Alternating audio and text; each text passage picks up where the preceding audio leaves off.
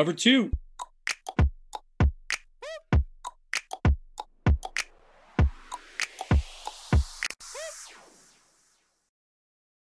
Welcome everybody to the Cover Two Fantasy Football Podcast. I'm here like always with my man Human. How's it going, Human? Hey, Will, going well. Uh, loved wrapping up and talking about the running backs with you in the last episode, and really excited to get into the wide receivers or the pass catchers, as I know what you're preparing for in this episode. Well, I mean, you know, it's hard because the person that we might be talking about soon, you know, can do both of them and he can be lined up in the slot. So he is a pass catcher, wide receiver, definitely. I'll, I'll give it to you. okay. Well, we're going to get started today, and I'm going to let Human pick first. So, who will you pick? So, I'm starting with number one. And to me, I know there's a lot of debate as to who will be the first wide receiver off the board in the draft. Uh, I know there's a consensus as to who they think it'll be. To me, I think I've got a different idea here. I'm going with the first wide receiver to have won the Heisman Trophy in 20 years to the wide receiver who, if you watched any of college football and compared any of these wide receivers and you compared any of their film, is the clear cut number one best wide receiver prospect I've seen in quite some time. And that's Devonta Smith. I know that there are concerns about him, and those concerns being mostly his size. I don't think it is uh, really comforting to realize that you have a professional athlete that you're going to invest that much draft capital into, that high of draft capital, and that much money into, that is six foot one. And as he stated, they've got him listed at 170. I think he stated that he he weighed in at like 166, 167. That to me is kind of scary. Um, I, I get that there are durability issues, but man, this guy can get open. I, I think of watching all the film, doing the research here. One of the biggest things I noticed that when the play broke and the ball was thrown in his direction, he he was alone. He was a good five yards alone, wide open. And going back and taking a look at the routes that he runs, he's one of the best pure route runners I've seen in quite some time his ability to separate is what I think really, no pun intended, separates him from the other receivers in this draft class. Uh, I think they can work on his weight. They'll get him where he needs to go, but his hands, his agility, his separation, his route running, his football IQ is incomparable to anything that we've got in this draft. And if he does not go as the first wide receiver taken in this draft, I'm pretty sure a lot of teams are going to regret it.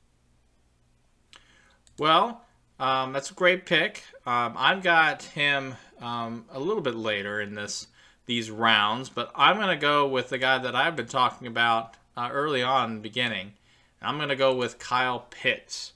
Um, Kyle Pitts is the best tight end, obviously, in this draft. He's also a guy that caught 12 touchdowns this year and only played 11 games. So that's pretty good fantasy value for you. Um, you know, they always talk about those guys that just nab your catches and nab your touchdowns. This is the guy that's going to do it for you, and he's going to get yards. Um, so if you can get a guy that is a premier tight end that um, as you've seen in these offenses that there's only like three good tight ends possibly two good tight ends every single time this is a guy you want to nab early in your draft depending on where he goes, obviously. But I think that he is going to be a huge fantasy value this year and as we go in the upcoming years um, as he gets even better and more used to the system. Now, this is where I think you and I are going to have a little bit of a spirited debate here. While I'm 100% totally fine with you putting Pitts there, I do want to debate with you and I want to ask you a question. And there's zero doubt in my mind as far as Kyle Pitts' ability. He's a physical specimen. His numbers are all off the charts. He's got great hands. He the the proof is in the film. He's got it all. The only thing is where is he going to end up? Who's going to draft him? And is all the opportunity going to be there as it is for a wide receiver? Now, here's the question I want to ask you: Can you recall or name the last first round or even second round drafted tight end that put up fantasy value? I'm not talking about being a value, a commodity to their team as far as winning games, but as far as a fantasy value. Only, I mean, I don't, I'm not 100% on this, but I think Gonzalez was drafted. And the yeah, top. well, how long, how many years ago was that? Well, it was a long time ago, but that's the difference between the tight ends of now and the tight ends of the future. I think Travis Kelce found the right system. He's right. a monster. And that's, that's my point exactly. Same with Gronk. These these tight ends, they end up in the right systems. And I think that's where they're so much reliant upon Kyle Pitts and to where he ends up. Now, if he does end up in Atlanta at number four, if Atlanta stays there and they take Kyle Pitts, which I don't think they will, that would be a great fit. I think that would be an excellent fit. You know, Matt Ryan has always had a connection with a tight end. I think that would work seamlessly there. But then you've got so many different variables there of where he goes. If he ends up in Cincinnati with Burrow, okay, yeah, maybe we'll see. I mean, they've got some receiving options already there. Uh, there's a lot of unknown with the tight end position as far as getting guaranteed fantasy value in return. So that's my only caution here with Kyle Pitts. And, you know, he's obviously on my list as far as being a pass catcher and one of the best in this draft. But as far as ranking them, I'm taking Devonta Smith over him. I understand. The only thing I want to say is that I think that the one thing that Pitts has that so many others don't, as far as at tight end, is the ability to move out and play in the slot and not have to actually block. And that's a totally fair point.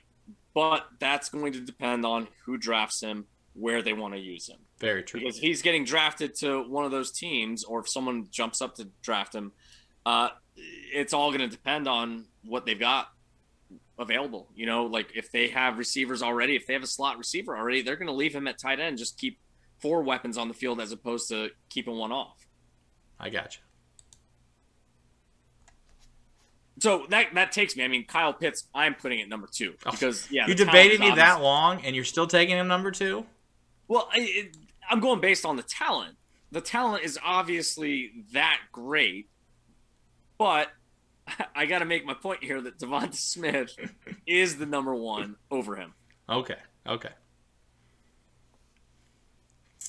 So you're gonna you, so that was your number one, number two. Yeah, I've got Smith one, and I'm reluctantly putting a tight end in with my pass catchers here at number two. Even though Pitts is Pitts, he's a great, great tight end. He's going to be a great pass catcher. Just we'll see what happens with that fantasy value.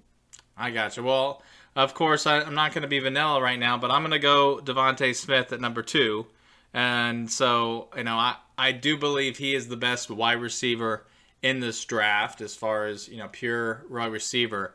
But as a pass catcher, I'm going Kyle Pitts.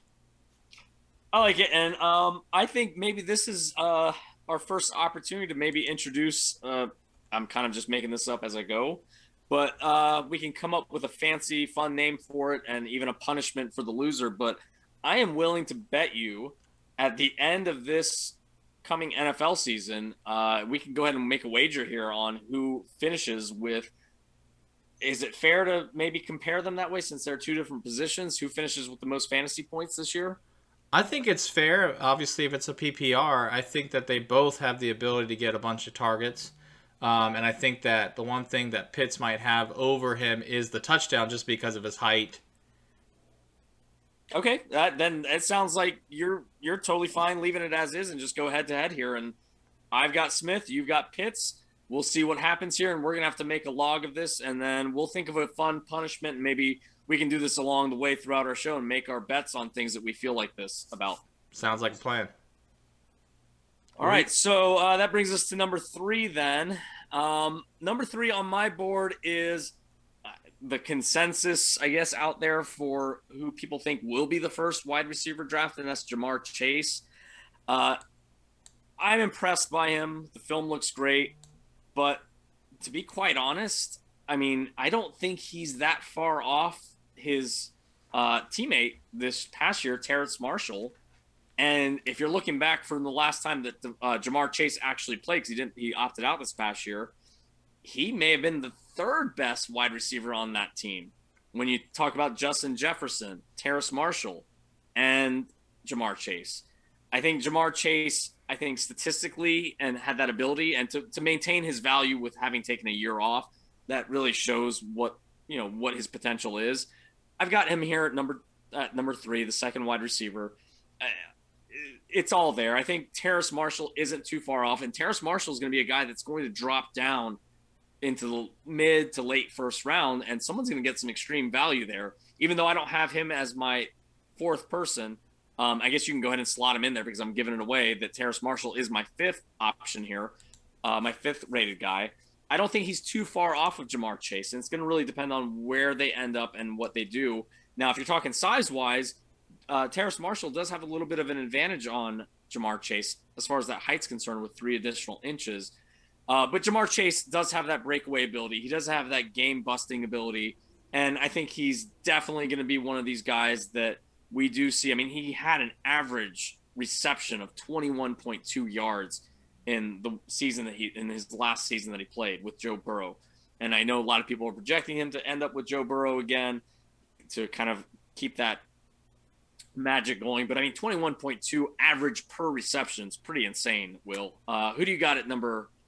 Is this number three that we're number at? Number three, yeah. For me, I've got uh, I've got Ja'Marr Chase. Um, you know, everything that you said. Uh, he was the top receiver um, in 2019, broke all the records, and so if I see him, you know, even though he's sitting out, still having that ability, still being, um, as you said, maybe a, maybe a chance to go back with Burrow, maybe a chance to go to another team that needs um, a flashy receiver that can that can do basically it all. I think he is the most complete wide receiver uh, as far as height, speed, all the things included, um, and just to see if he can put it all together. Yeah. Um, um it, coming into my next pick here, it's kind of funny looking at our top fives here, and I see two from LSU, and now I'm about to put a second one from Alabama, and that's Jalen Waddle. Talk about spoil of riches, right? We've got two SEC teams with two top five wide receivers on their rosters. Uh, Waddle is, you know, had he not gotten injured, we could be talking about Jalen Waddle in the same breath that I was talking about Devonta Smith. He could have been the guy that was getting the Heisman or getting all the looks there, but he I forget how many games he missed this past year. Will I don't know if you have it off the top of your head. It was seven. Yeah, he he missed that's half a season, and he's still you know one of the top five, top four wide receivers in this draft. And had he not gotten injured, he could have been the Devonta Smith that we're talking about. So I don't see him escaping the top 13 as far as the draft is concerned. If he somehow gets out of the, I'm sure he will probably get out of the top 10. But if he does get out of that top 10, you know, a, a team like San Diego, Philadelphia, I, I think they're going to jump on him right away because those that's going to immediately upgrade a position of need on both those rosters. And if he does end up in I'm sorry, I said San Diego, the Chargers, the LA Chargers. If he does end up in LA, he could potentially have higher fantasy value than either Ja'Marr Chase or Devonta Smith. Because then you're talking about putting him in a situation where he's playing opposite Keenan Allen and he's got a proven commodity in Justin Herbert throwing him the ball. I, to me, that's instant fantasy value right there. No, I agree, and that's why I have him at four as well. For me, and it's a lot of the reason that you said, and I also include just the the punt um, return ability um, and the ability to be on the field for multiple times. And if you're in one of those leagues, which I have been in the past, where they do, you know, punt return yards as far as like you know 30 yards, you get a point or something like that. That's a big um, helper for you. And of course, if he breaks one out and scores a touchdown, there you go. There's points. So um, he could be very big uh, for you on both sides of the ball. Um, and since you already spoiled your number five, I'm going to spoil my number five. And it's funny, we talked about how um, the rich become richer um, when it comes to the amount of players in team. And I'm not going with the second LSU guy. I'm actually going with the second Gator. Um, you know, Kadarius T- uh, Toney was overshadowed by Kyle Pitts. And when Kyle Pitts was out, he was the guy they went to I see him as that Swiss Army knife kind of guy with like the Deebo Samuels of the world, where he can run the ball, um, he can you know do those jet sweeps every once in a while, and just be an all-around player that's going to be really big and helpful for any team going into next year. And he can be that great third receiver. Um, to get those yards, get those catches, and could surprise you like a Justin Jefferson did last season. Yeah, he, I, he's one of the guys I like as well. Uh, like you, you hit the nail on the head as far as being a Swiss Army knife. He is. I mean, I hate to use this comp, but uh, kind of a Tyreek Hill light, where or kind of a Percy Harvin, where he can be that guy that takes the screens and gets the ball in space and makes something happen. Uh, and if you get a team like San Francisco that uses Deebo Samuel very creatively, or even the way they used Brandon Aiyuk this past season, where you know, like you said, on jet sweeps, or even lining him up in the backfield and getting him into that open space, he could be someone that does outperform the Terrace Marshall. So if you're talking about strictly in the wide receiver position, I'm more on the side of Terrace Marshall. But if you're talking about all around, uh, being able to use them in different positions across the offense, yeah, you're you're spot on with Kadarius Toney.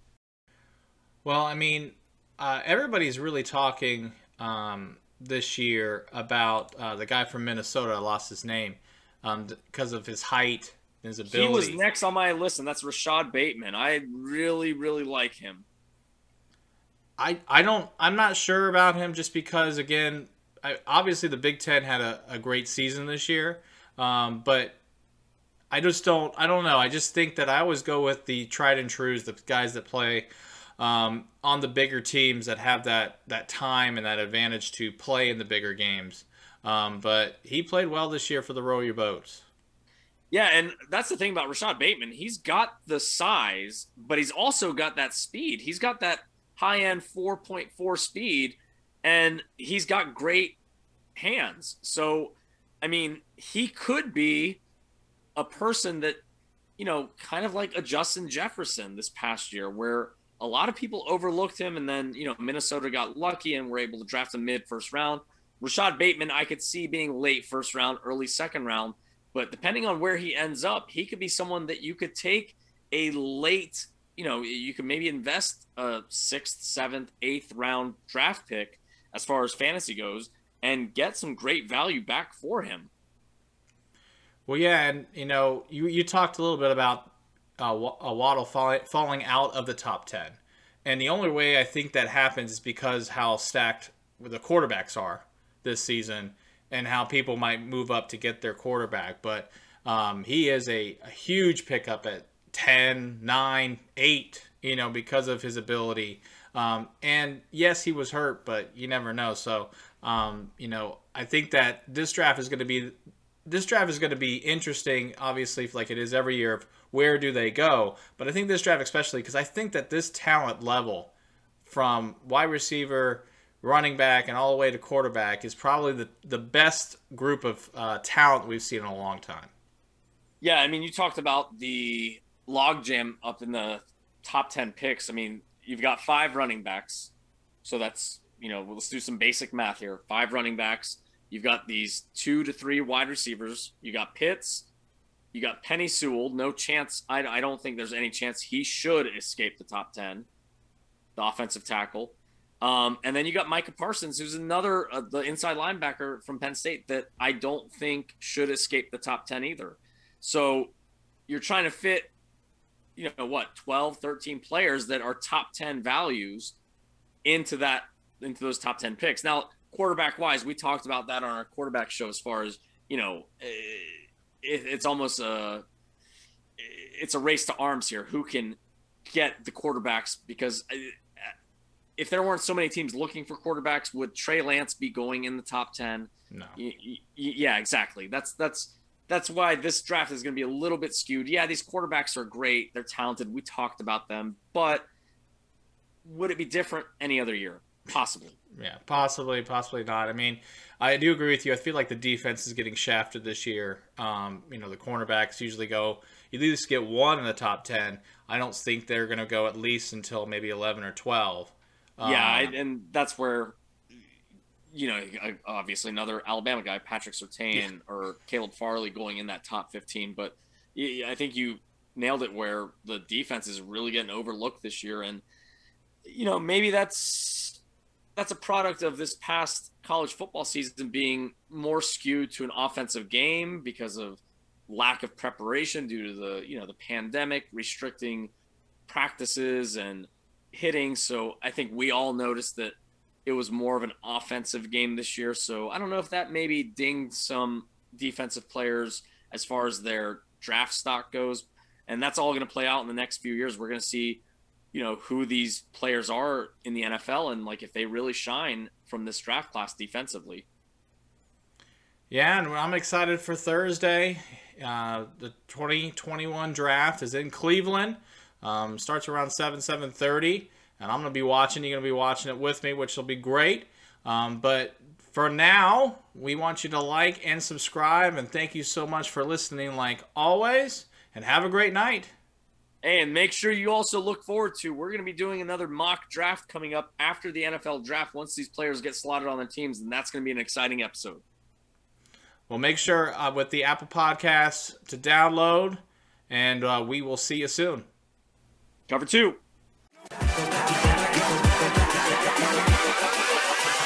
Cover two.